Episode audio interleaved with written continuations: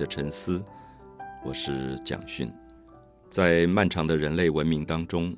我们特别举出了几条重要的大河文明。所谓的大河文明，指的是埃及的尼罗河、美索不达米亚由底格里斯、幼发拉底两条河流构成的两河文明，印度的恒河、印度河所夹成的印度文明，以及中国黄河、长江。所构成的古老文明，我们谈到了古中国的文明，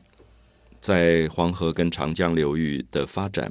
基本上，我们先谈了黄河流域，包括陕西的半坡文化遗址，也包括了甘肃的马家窑文化遗址，还有河南的庙底沟文化遗址。希望这些在人类学上其实蛮专业的一些名称，马家窑、半坡、庙底沟，对。一般听众朋友不会构成太大的干扰。那事实上，现在我们也对这些遗址看到越来越多的报道。那所谓的遗址是说，隔着八千年，我们从地底下挖出了当时在八千年前生活的人，他们在地底下留下了什么东西。我觉得到很多的现场遗址去观察、去做资料调查的时候，也许给我很大的感动，不只是这些知识性的资料。而同时是不断提醒我说，我现在也居住在一个城市里，很多人生活在这个城市，上百万人，每一天丢下来的垃圾不晓有多少。将来这些东西都是遗址。有时候我在想，两千年后有人在我居住过的城市挖出来的东西，将要证明我们这个时代活出了什么样的文明？他们会用什么样的名称来命名我们的遗址？比如说，我们在自己身边，有时候我们到。淡水河附近，我们会听到所谓十三行遗址，现在也成立了博物馆。那么十三行遗址是一个小小的聚落，还谈不上城市，只是当时有一些人居住在现在淡水河的左岸出海口的附近，然后他们居住在那个地方，他们把河里面捞来的贝壳吃了以后，就把贝壳不断的丢在那里，那贝壳就是他们那个时候的垃圾了。所以我们常常听到有一个名称叫做“贝种”，就贝壳的坟墓“种”这个字。那么，因为居住在那里的人，早期的人类吃的是这种河边的贝类，所以贝壳就不断丢在地上，那么越积越多，最后就形成了一个我们叫做遗址层。遗址层的观念是说，我们往地下挖下去的时候，越底下时间越早。越底下时间越早，所以它有一个遗址层，一层一层覆盖。所以在人类人类学上，呃，挖掘遗址的时候很讲究这个遗址层不要被破坏，因为它的第一层是什么时间，第二层什么时间，第三层，那么陆续挖下去的时候，会有一个时间的探勘的这个过程。那我记得在十三行遗址还看到这些人的尸骸，就是死掉以后尸骨埋葬。那我记得在一次台风吧，刚好带了学生去做调查、去考古的时候，看到那个时候刚刚挖掘没有没有多久的十三行遗址，可是很遗憾，是因为当时旁边刚好要盖一个污水厂或者是焚化炉有关的这样的一个地方，它就破坏了部分的遗址。那我们在那个风雨交加的时候，我们就看到这些铺露在大自然当中的十三行遗址出土的东西，里面有陶片，很多的陶片，这些陶片。呃，上面多半并没有看到绘画的东西，而是一些刺剔纹。所谓的刺剔纹，就是说可能拿一个硬的东西在做好的陶罐的表面去压，或者去刺它，或者是刮它，就做出了一些花纹。那这些陶片，那当时我们几乎看到很多游客在那里随手就可以捡了就带回家。那么事实上，当然在我们对考古遗址的认知里面，这样的行为都是不好的，因为。等于在破坏遗址啊！我当时也觉得蛮遗憾，就是好像没有人特别去照顾这个遗址。那么学者发现了以后，其实应该是政府的单位有计划的赶快去做保护。那如果不做保护的话，这样的遗址就很容易被破坏掉。因为遗址里面的任何的蛛丝马迹都是非常重要，因为它会帮助我们去了解以前的人，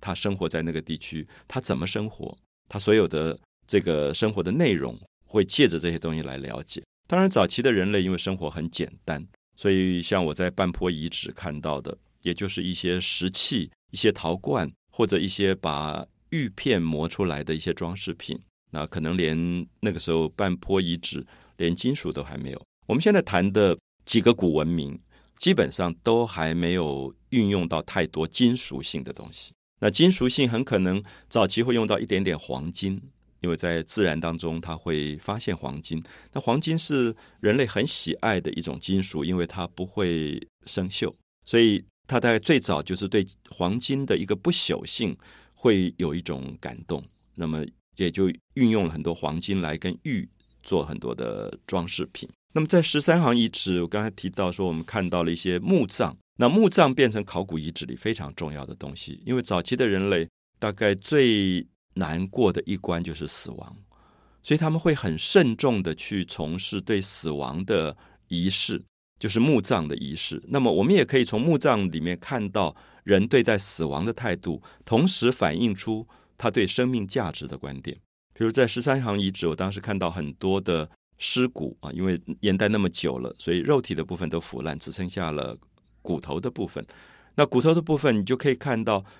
人类学学者就发现它是所谓的侧身屈杖啊，这是一个蛮专有的名称。侧身就是说，我们睡觉时有时候是仰面躺的，有时候是侧身。那侧身是侧过来去睡，不管向右或向左都是侧身。屈杖什么意思呢？就是把他的手脚弯曲起来，在他死亡以后还没有身体变硬之前，赶快把它屈起来。屈起来是什么姿态？就是婴儿在。母亲子宫里的姿态，所以我们叫侧身屈葬。那么，针对这样的侧身屈葬，很明显就发现说，为什么会有这样的仪式？因为他们相信死亡的时候是回到了母体，重新要再诞生，重新要再投胎，所以要在他死亡前这个时候，赶快把他身体屈起来，屈成一个婴儿的状态，所以他可以重新再去投胎。好，这里面很明显，我们说死亡里包含了对复活的希望。就是他对生命价值的一个不同的看法，所以我们谈到遗址的时候，特别希望很多朋友即使对人类学、考古学不是那么熟悉，可是慢慢可以知道为什么在十九世纪、二十世纪，人类学、考古学这么重要，发现一个遗址这么重要，因为它帮助我们打开了历史之谜。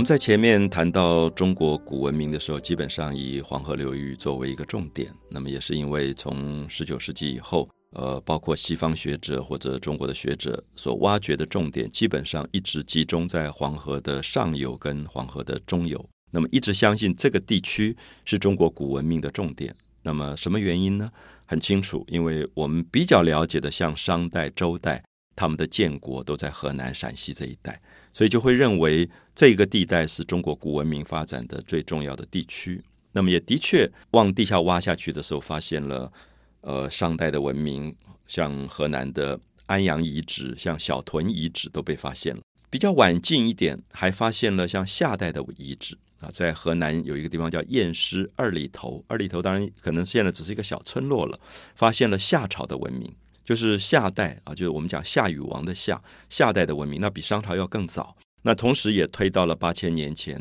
啊，我们已经跟大家介绍过的半坡遗址、庙底沟遗址、马家窑遗址。可是我们要提醒的一点是说，这个观念在最近的四五十年当中有很大很大的改变。因为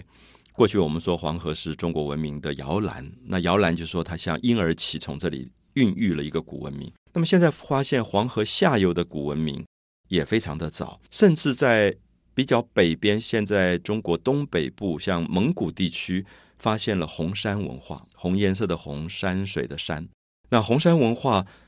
引起了很多很多学者的讨论。那么这个地区是游牧民族，它还没有发展高度的农业，那它基本上出土了一些东西是非常引起世人注意的，就是它出土了一个裸体的女人的身体，而且有点是怀孕的样子。就可能是一个母亲。那么这个这种像，我们知道在欧洲这边，比如说，如果我们去一个地方，就是奥地利的维也纳，我们会在维也纳看到有一个很有名的自然史博物馆。这个自然史博物馆里面一开始就放了一个小小的像，这个像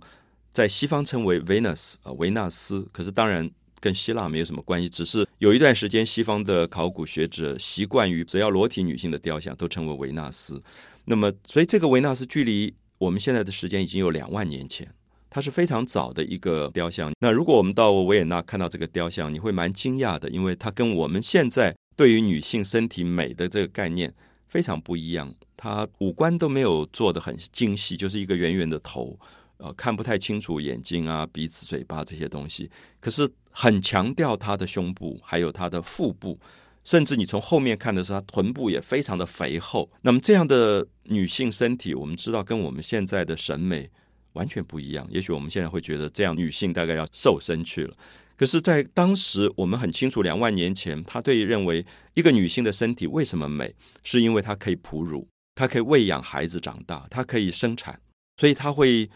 夸张出她的腹部。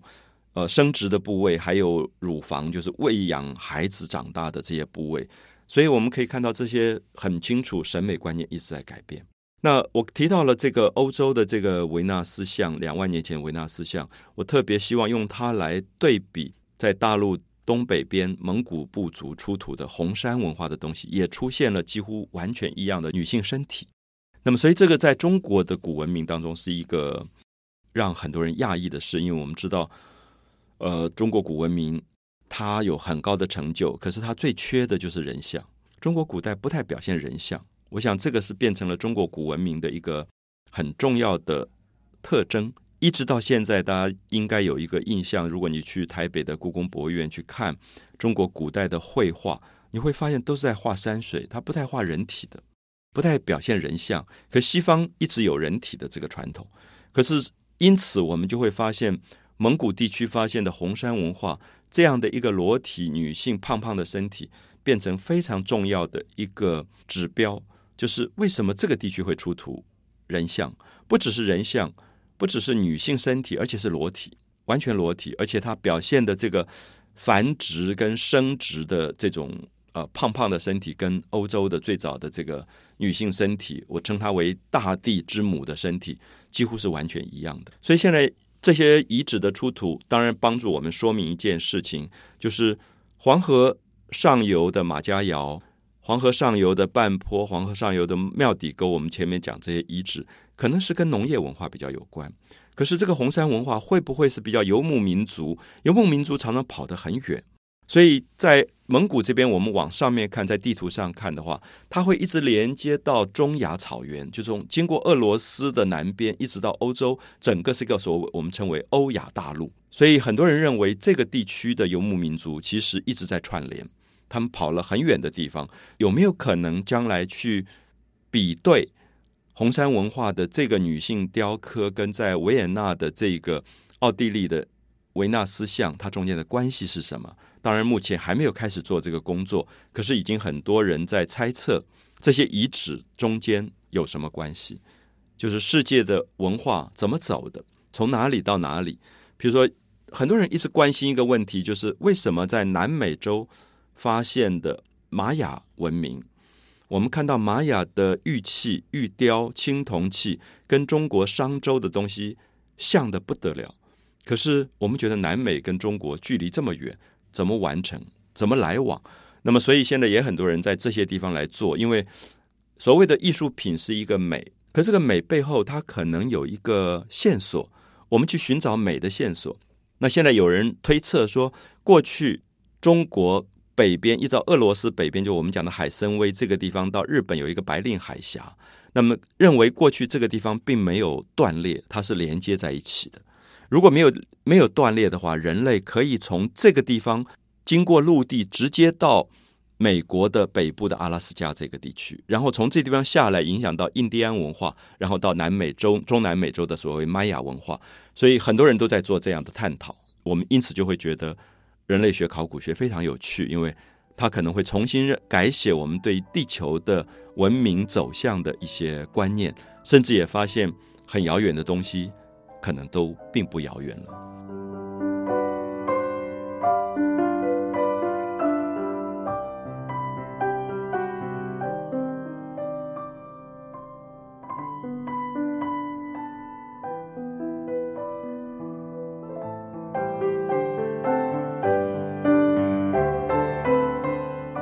提到了黄河流域的这个作为古文明的中心区的观念，慢慢经由新的考古发现已经被打破了。所以，如果今天我们还要说，呃，黄河是中国古文明的摇篮，可能这句话是有值得商榷的地方的，因为蒙古的红山文化、非常南边的良渚文化都变得很重要。呃，特别是良渚文化啊，我想很多朋友可能在陆续的报道、杂志里看到，八零年代以后很受世人注意的就是良渚文化。善良的良，渚是三点水一个知乎者也的者这个字啊，良渚。我们有时候说水里面的沙洲，我们叫渚这个字啊，良渚文化。那良渚文化在什么地方？在浙江的余姚县。所以大家可以想象，地图上浙江的余姚已经很靠沿海了。靠近福建这边了，所以它是非常南方的文化，所以因此我们就会知道说，并不是只有黄河的上游在发展古文明，其实遍布在长江流域也有好几个遗址陆续被发现。那么因此，我们过去所设定中国古文明的中心区的观念，其实是有错误的。所以短短的一百年内，经由人类学的遗址的挖掘，就改写了我们很多的观念。所以将来沿着整个的长江。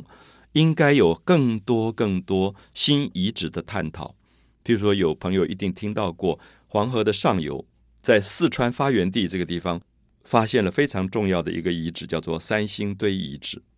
它是四川蜀文化最早的渊源，里面出现了青铜器，出现了大概有两百公分高的人像，所以也跟中原不一样啊。我们指的中原，大概就是以黄河流域中心为主的，就是陕西啊、河南呐。这些地区，我们所谓的中原，那现在这个观念开始改变了。所以提到浙江的这个余姚出土的良渚文化，我会特别推荐大家，如果有机会，那么现在现场有博物馆，有很多作品藏在那个地方，还有他有一些很好的作品，现在收藏在上海博物馆，因为浙江离上海不远，所以上海的这个博物馆里面也收藏了良渚文化的东西。良渚文化有非常漂亮的陶器。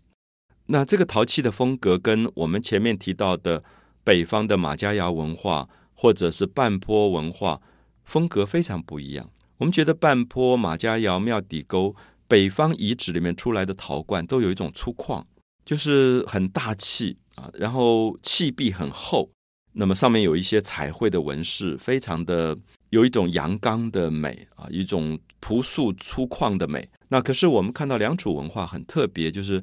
呃，我特别推荐大家看上海博物馆陶器馆啊，就是收藏陶瓷的这个部门里面有一个小小的黑色的杯子，大概是只有十几公分高，造型上有点像我们现在拿在手上喝鸡尾酒、喝红酒、白酒的那种杯子，比较接近喝白酒的杯子，就是口圆没有那么大，然后它是高脚杯，底下有一个高脚，就杯子杯体本身跟。底下的高脚的部分大概是三分之一比三分之二，所以它比例也非常的漂亮，全部是用黑陶做的。那黑陶的陶土上面当然比较不适合彩绘啊，就所以它跟北方很多遗址出土的陶罐上白砂陶或者红砂陶上面加彩绘风格不一样，它是通体就是黑色，一种很高贵的黑色，然后器壁做的非常非常的薄，只有零点几毫米，非常薄的器壁。所以有点像鸡蛋壳一样那个薄，所以我就在想，好像南方的文明一开始就非常的优雅，非常的精致，就是手可以做东西做到这么薄。因为北方同一个时间做的东西比较厚重，可南方很轻巧。那这个酒杯，它懂得用高脚，因为我们知道高脚也是用泥土捏出来一个可能跟我们钢笔或者圆子笔差不多粗细的一个高脚杯的脚。那这个东西很不容易做出来，因为你要做好以后，这个管状的这个杯脚。它要不能倒，而且非常端正，而且这么细，这个是我们在北方文明里不太容易看到的啊。所以你特别会觉得优雅、纤细、精巧。那我不知道大家会不会觉得，现在我们还常常这样说：诶，南方的东西很优雅、精细、纤细、精巧，那北方就是粗犷、豪迈、大气，它的美是不一样的。所以我们也觉得美本身是一种，好像一个生态。你到北方的时候，你会觉得那个呃大碗喝酒、大块吃肉的那个感觉。我在蒙古的时候，觉得他们所有的肉都是一大块一大块的，早上一起来盘子里面就一大块完全不切的羊肉。可是你到南方，你可以看到那个肉丝切到这么细，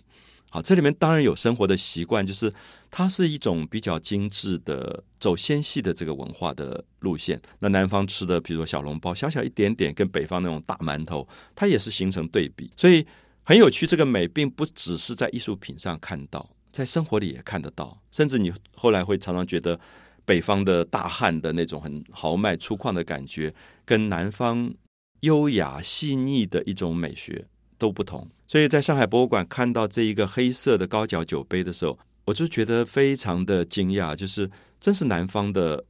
作品。因为我们说高脚酒杯，他拿的时候，他跟北方那个碗喝酒是两个手去捧，绝对不一样。大家可以想想，你的面前如果有一个高脚酒杯，你要拿它的时候，一定是大拇指跟食指去拿它，因为它很轻，所以你的动作也很轻，你的身体的这个动作的优雅性就会出来。然后最让我惊讶是这个高脚酒杯的这个底下有一个杯角，这个杯角上，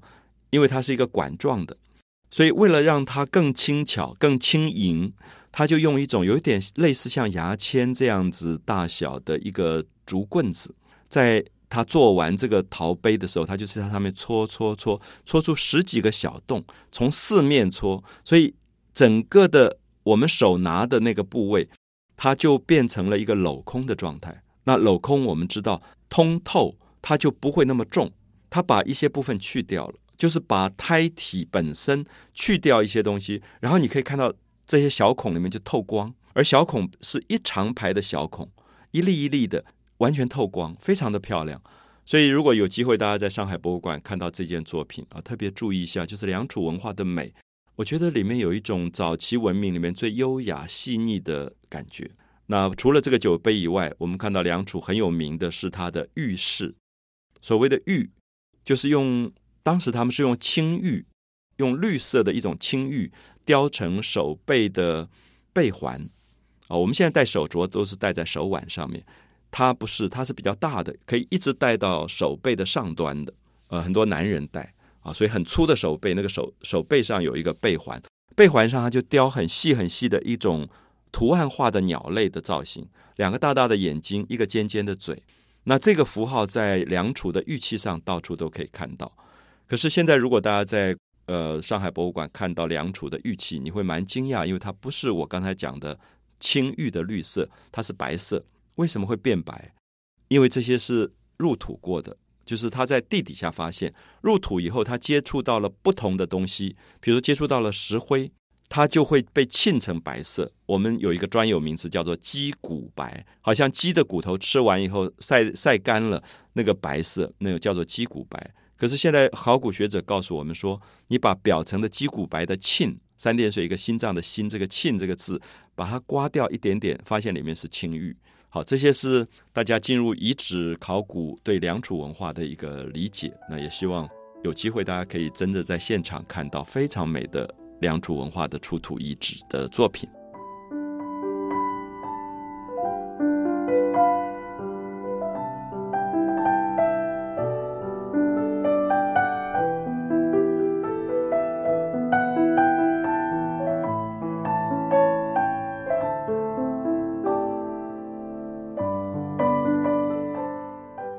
在谈到中国古文明的遗址的时候，特别提供给大家一个经验，是希望大家能够从黄河流域的中心区的一个文化发展概念，慢慢比较能够了解到，大概在距离现在八千到一万年前，其实不管是黄河流域、长江流域，都在发展不同的古文明。那这些古文明它的中间的关系怎么牵连，怎么去？呃，移动也许有待更多的资料出来以后才能够证明。那么目前我们知道，北方最北方的红山文化在蒙古地区，最南方的文化像良渚文化在浙江，都应该作为重要的一个观察点，可以对整个遗址群的分布有比较平衡的看法。甚至我们可以知道说，我们前面一直提到了马家窑、半坡、庙底沟都在黄河上游。那我们要问一句：是黄河下游难道没有古文明的遗址吗？其实有。我想在读历史的时候，可能大家读到过去在山东这个地方历城县发现了黑陶文化，有人称它为龙山文化，就黑陶的。那么事实上它是黄河的下游，就是山东这个地方已经是黄河要出海的地方啊，接近下游，然后它从江苏出海了。那我们就可以看到说，这个龙山文化它所代表的这个黑陶这个文化，事实上还有它的前面的发展的过程。所以现在有一个古遗址，我们叫做大文口遗址。大小的大文是文章的文加一个三点水，口是嘴巴的这个吃东西用的口啊，口腔的口。大汶口文化，它遍布的地区就是山东、江苏，属于黄河或者长江出海口的地区，所以是其实是一个东边文化。所以我们一方面刚刚提到说，注意遗址群的分布，北方跟南方的风格的不同。北方可能有一种粗犷，像红山文化出土了一个龙，石雕在石头上的龙，非常的单纯，非常的简洁有力，可是非常的美啊，就是完全北方文化的特征。那我们也提到南方的良渚文化，可以在黑陶上面做出一个黑陶酒杯，做到非常细腻的程度。这里面看到北方南方文化的不同，可是同时我们要注意到西方文化、西边文化跟东边文化的不同。西边是黄河、长江上游，那东边是黄河跟长江的下游，它的文明遗址出土风格也不一样。像在我们提过的庙底沟、马家窑、半坡上。它的很多的图像比较喜欢曲线，比较喜欢有点像 S 型的这种图案的曲线发展。可是如果我们到了大汶口文化，我们看到大汶口文化上面陶罐上常常画一个密闭型的三角，它比较倾向于直线，比较是一种稳定的单一造型的图案形式。所以这些东西在图像的比较上，慢慢就会发现，可能每一个遗址。都有它不同的这些特征，那我们必须要做更多样的思考，以后我们对中国古文明的这个呃了解才会比较全面。那不管怎么样，我们在最近谈到都是大河文明，始终在说一件事情，就是因为人类在一万年左右，距离现在一万年左右开始定居了，因为发展农业，所以它一定要定居，开始出现了最早的聚落，而且因为聚落的出现，才比较有所谓的遗址。我不知道大家能不能了解这样的逻辑，因为如果是游牧民族，他会编来编去的啊，迁来迁去，或者是他的居住点会变来变去。比如说，我们想，我们现在想象蒙古的部族还有很多是住蒙古包的，那这个蒙古包它不是没有遗址，可它遗址比较散，它可能今天住在这里，明天这个地方我们叫逐水草而居，水跟草没有了，他就会赶着他的羊群、牛群，他就走了，所以。他留在那个地方的东西不多，特别是没有固定性的建筑物，因为蒙古包是可以移动的，是可以移动，所以这样子的话，我们就不容易在那个地区发现固定性的遗址。可是我们注意，农业文化，它一住可能好几代都住在那里。我们大概都印象里面，我们现在人的迁移比较多了啊，从一个城市迁到另外一个，搬来搬家搬的次数很多。我记得以前一个地区里面，童年的时候，常常那个人告诉我说，他们。多少代以前就住在这里，然后一住就是好几代住在那里，所以这个时候他的建筑物，他留下来的东西就叫做遗址，甚至他人死掉以后埋葬在附近，这些墓葬就构成我们讲的遗址。好，所以我用这样的方法，希望大家了解到我们讲的这些遗址群，事实上跟农业有非常密切的关系。所以为什么这些遗址的分布也大部分沿着河流，河流的各个主主流跟支流之间在发展，所以。呃，谈过了这个黄河流域、长江流域这些遗址群的分布，那么陆续在做很多的发现。可能你一下子就跑出一个遗址，一下跑出一个遗址，开始在各个地区挖掘出古遗址的探测。那么事实上是为了追踪人类最早的起源，跟它文明的发展到底是怎么样累积的。因为我们知道源远流长。人类今天的文明是跟过去的文明有连接的关系的。如果我们对过去的了解不够，没有足够的探讨，我们也比较不容易知道怎么去掌握接下来文明的下一波它要怎么走。好，比如说大家都知道有一本书叫《第三波》，它是在讲人类的第一波文明、第二波文明跟第三波文明，可能一万年来只有三波。那很多人认为，人类现在面临到一个后工业时期的一个科技时代的来临，可能是数位数位这一波的来临，它有很大的改换，它的生活形式各方面都会改换。所以在这样的情况里，我们就会特别希望源远流长，承先启后。我们去探讨一些大河古文明的时候，我们能够对这些古文明的发展拿来做我们下一波文明怎么走向的一个借鉴啊。所以，也许有人会问：这些历史都离我们这么久远，都已经过去了，